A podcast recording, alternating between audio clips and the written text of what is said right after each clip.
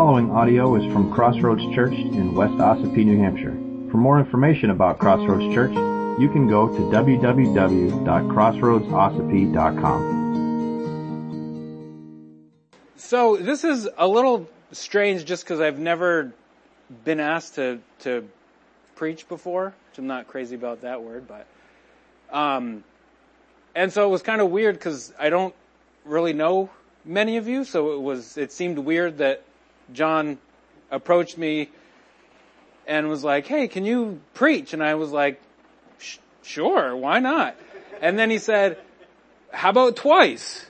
And I said, Well, maybe, maybe just one time and then you can make your decision based on that. And so we're about to find out if that was a mistake. And so I'm going to try to stick to what I have here because I tend to get a little sidetracked, so let my mind wander a little bit. So it'd probably be harder to let my mind wander when I'm actually the one talking. But anyway, so um, I sent Joel some some pictures of of my family, old family pictures of when I was growing up. okay, and so um, for like the and you can just kind of scroll through those.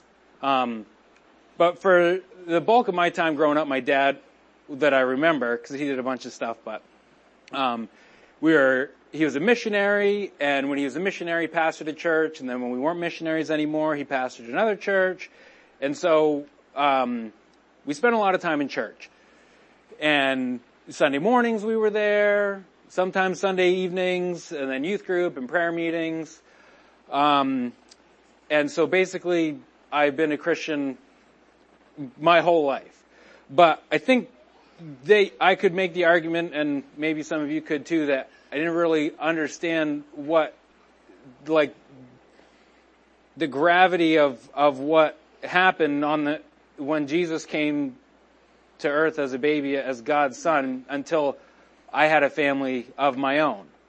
Um, and just the verse that everybody knows from the time they're kids is John 3:16 for God so loved the world that he gave his only son. And then you could just stop there. And I can only speak for myself, but I know that as soon as Micah, my oldest son, was born, I knew that I would do literally anything and everything to keep him safe. And so when you, when you, when I think about God sent his son to die for me, it kind of, it's like, what? Hang on a second. That's, it, it makes it a whole, it brings it close to home and it makes that seem, you realize how big of a, a deal that is. Cause you just kind of hear that verse and it just kind of blends in. Oh yeah, God has loved the world. He gave his only begotten son and blah, blah, blah. That's a big deal. Um, anyway, um, but I think God chose the framework of family um, to help us to understand um, his authority and his plan for our life. And the structure of family is so important to a lot of other um, principles and laws um, and other teachings in the Bible. And I think it's important for us to understand what God's plan is for his for family in order for us to understand the rest of his, of his word and how it can apply to us. Okay. So in Genesis 2, he, the first family, he said, it is not good for a man to be alone and I will make for him a help. And then he put Adam to sleep and took his rib and said, and then Adam said, this is now bone of my bones and flesh of my flesh. She shall be called woman because she is taken out of man. Therefore man shall leave his father and his mother and shall cleave to his wife and they shall be one flesh. And so the very first family, hooray! Um, and so without, without that happening, without the, the man and the woman coming together, there, there is no family. Um, and God's plan. He told um, Adam and Eve, He said, um, God created man in His own image, and in the image of God He created them. Male and female He created them, and God blessed them. And God said unto them, Be fruitful and multiply. Think everybody here's got that down pretty good? Nice, alright. um, and now, and now obviously there are some cases where it's not, where couples aren't capable of, of having kids, which is sad, but the, God's plan is that you should be in such a relationship that that could happen, um, if God chose. Anyway. Um, and now within the family, God's given each member responsibilities. Um, for instance, for, for husbands in Ephesians 5, he says, uh, for husbands, this means love your wives just as Christ loved the church. And he gave himself, gave up his life for her to make her holy and clean, washed by the cleansing of God's word. He did this to present her to himself as a glorious church without a spot or wrinkle or any other blemish. Instead, she'll be holy and without fault. In the same way, husbands ought to love their wives as they love their own bodies, for a man who loves his wife actually shows love for himself. Um, so God tells husbands to love their wives in the most extreme way. Um, and when husbands don't do that, um, we're not fulfilling God's plan as a father and a, or a husband for the family. Um, and now fathers, fathers, do not provoke your children to anger by the way you treat them. Mm. Rather, bring them up with discipline and instruction that comes from the Lord.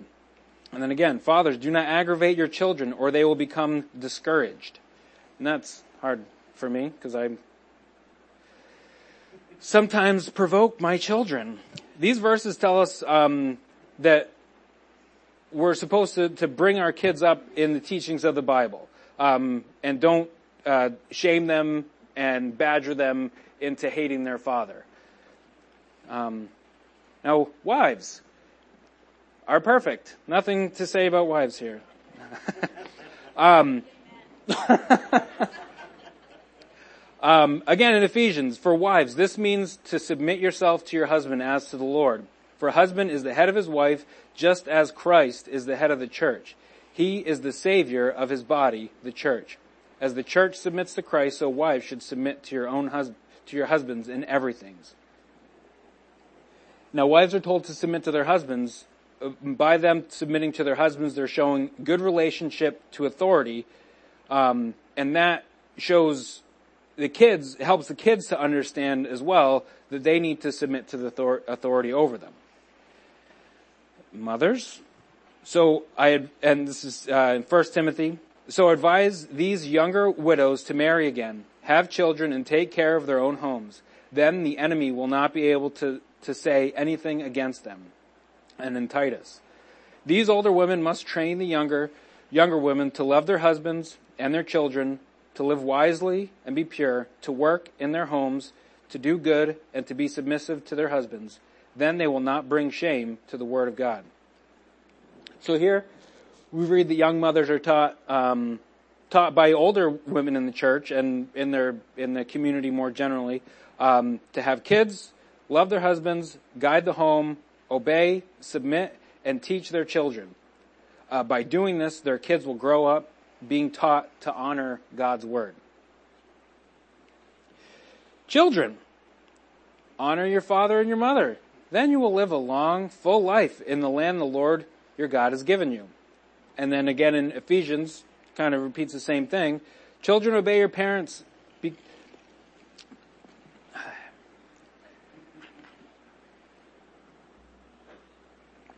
Wait, I usually only talk this much when I'm talking to my kids. It's exhausting. Ah. Children, obey your parents because you belong to the Lord, for this is the right thing to do.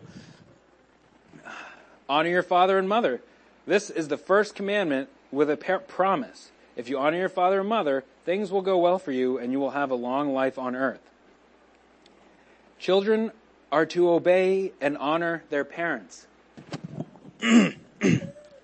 Children are to obey and honor their parents.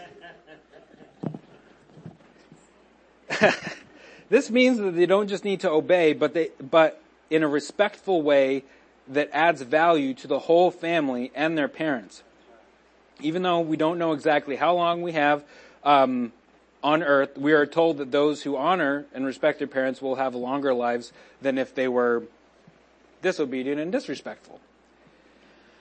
Um, and now siblings. Um, in 1 Timothy, never speak harshly to an older man, but appeal to him respectfully as you would to your own father.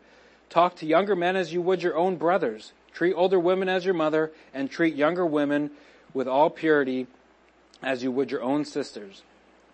And Paul's telling Timothy um, and us that families um, that a family respects each other.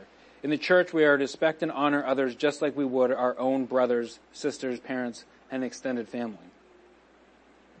And so, um, when we uh, get a grasp of uh, the, the the structure of family that God set up, then um, we get a better understanding of how God wants us to inter- interact with each other and and His authority.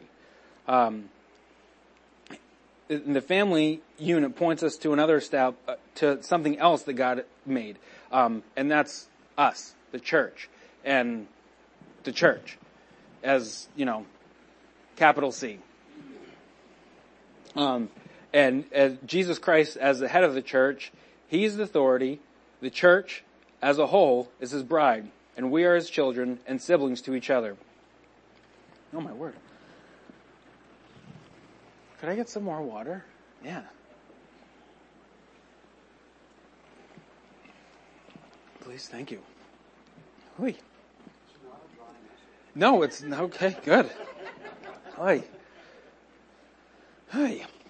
Where was I? All right. We are, are his children and siblings to each other. If we have proper families, then our kids will have a better understanding of God, his church, and his authority. But if we never learn to respect, the, re, but if we never, if they never learn to respect their parents, um, that they live with now and interact with physically, um, then it's going to be really hard uh, for them to, to, to respect God's authority when they can't can't see Him. Um, and so when we teach our kids um, that there's authority, responsibility, and consequences when they do something wrong, uh, it helps them better understand God and His authority um, that He has over our lives. Um, and that there's Joel, that one that one middle picture, my family picture. Mm.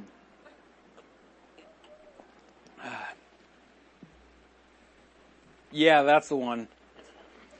Hi.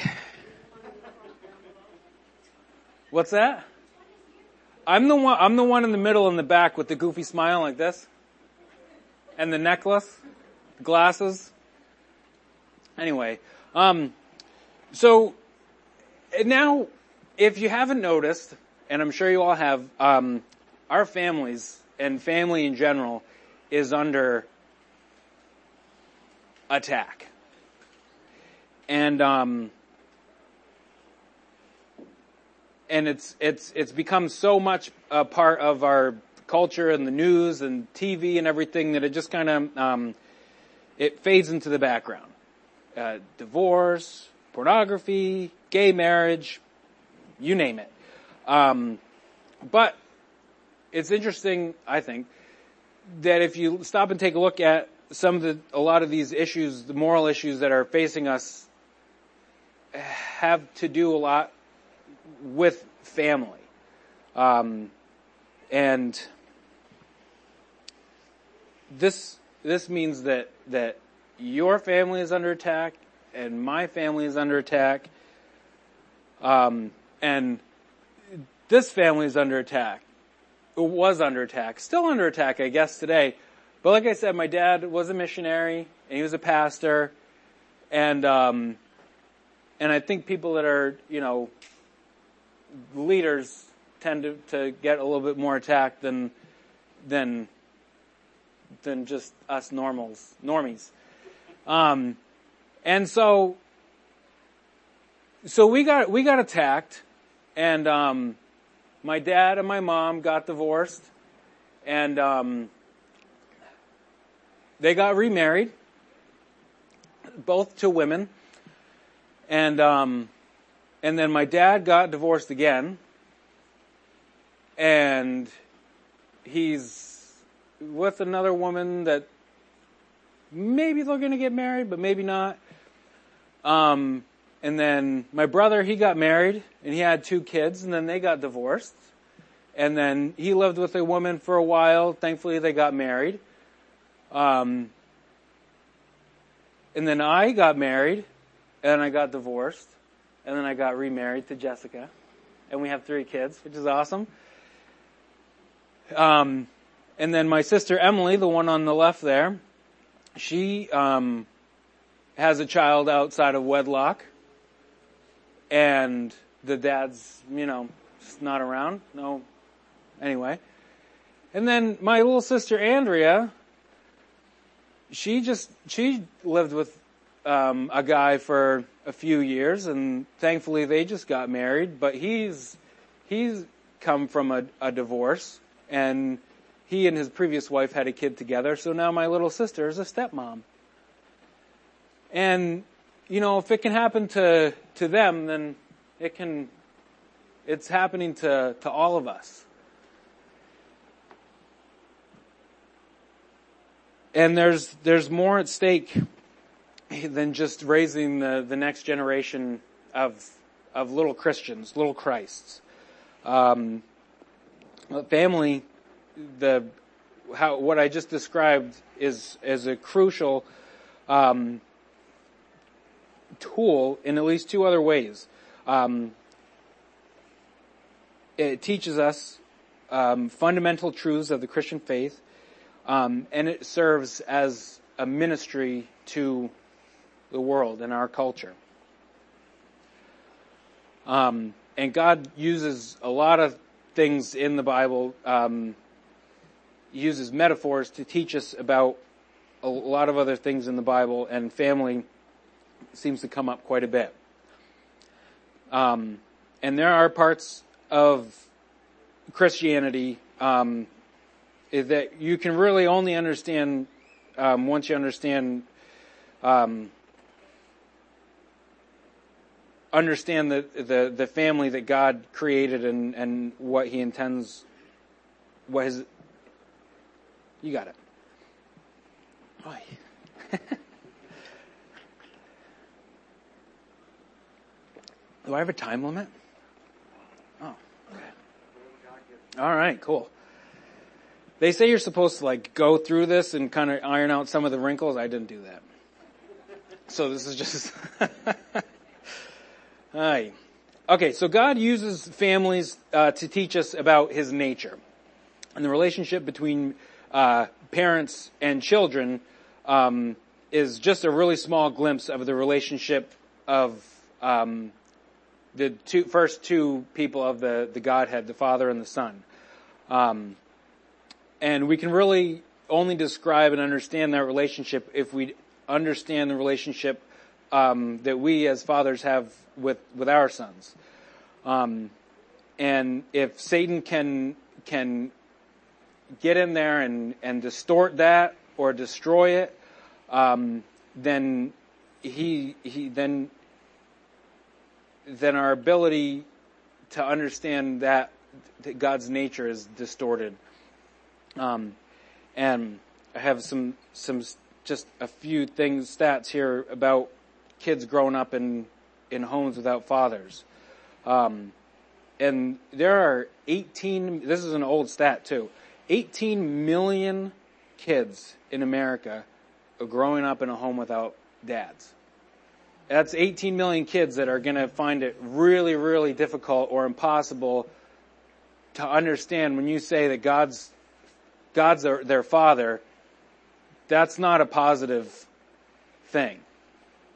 Um, and apart from, from that, there's a whole host of other issues, mental illness, poverty, suicide. The suicide rate in fatherless homes is ridiculous. Drug addiction and way more stuff that's all linked to fatherlessness and that's Satan destroying the family. And Joel, that la- the, that that last group of slides. And this is a really extreme example, but I just wanted to, and it it it would be funny if it wasn't so intensely sad. This guy, uh, this is Paul, and that's his wife, and they've been married, uh, were married for, and this I don't know this person at all. It's um, but they were married for 23 years. Um, go to the next one. And this is Paul and his wife and three of his seven kids. And I guess they were really involved in the Catholic Church, and there they are with a, a nun. And now this is Paul today. He decided not that long ago that he was gonna, um, he was a six year old girl and he left his wife. You can go to the next one too. He left his wife and seven kids and is pretending, or I don't know what the word is. And these are his adoptive parents that just kind of go along with it. They let him play with their six year or seven year old granddaughter. This is what we're up against. Yeah, thanks.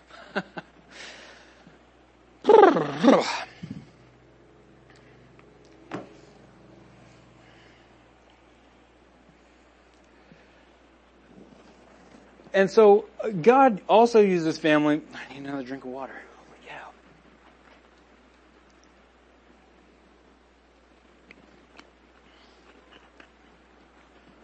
Holy hmm. God uses family to teach us about his gospel. Um, God tells us in the, in the Bible that when He justifies us through our faith in Jesus, that He adopts us as sons and daughters. Um, and so the relationship between parents and our kids is not it's it's hugely important. Um, but the relationship of children being brought into their parents' family is designed to teach us about our relationship to God and to teach us about the intimacy of that relationship. And, and again, if Satan can destroy the, the, the child parent relationship, um, then he really harms the gospel message. Some more stats on kids. In 2017, again, old stat, 880,000 abortions took place. 50 million since 1973 when Roe versus Wade taxpayer funded on demand for any reason you want. On the contrary, to adopt a baby can take up to seven years and cost $50,000. How important are kids? We're just killing them. And so, again,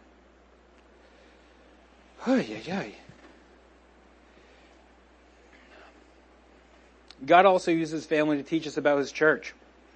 Peter calls the church the family of God and Paul calls it God's household.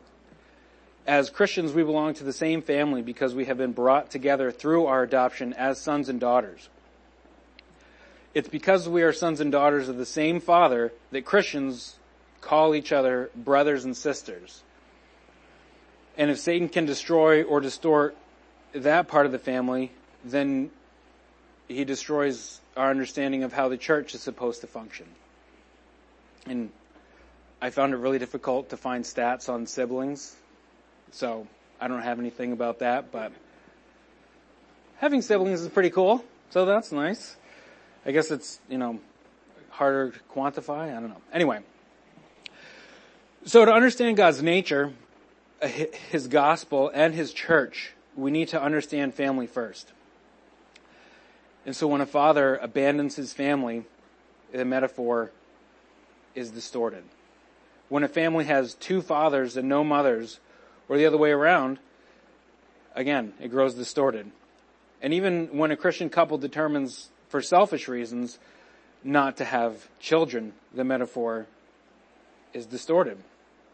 But a strong family built on the Bible can be used as a powerful image of these truths, fundamental truths. And, and families also minister to the world and to our culture. Um, and God designed it that way. Because the church is, is basically a spiritual family. Okay, here we go. Sorry. skip the line. And again, so, so families minister to the church as well. And because the church is basically a spiritual family, which I like that slide that gets up here sometimes, it says, making and maturing disciples together as a family, something along those lines, I think. I really like that. Um, and that shows that we kind of we got that figured out. Um, well, we learn how to function as a church by looking at healthy families, and this means that building strong biblical families is important to the life and health of a church.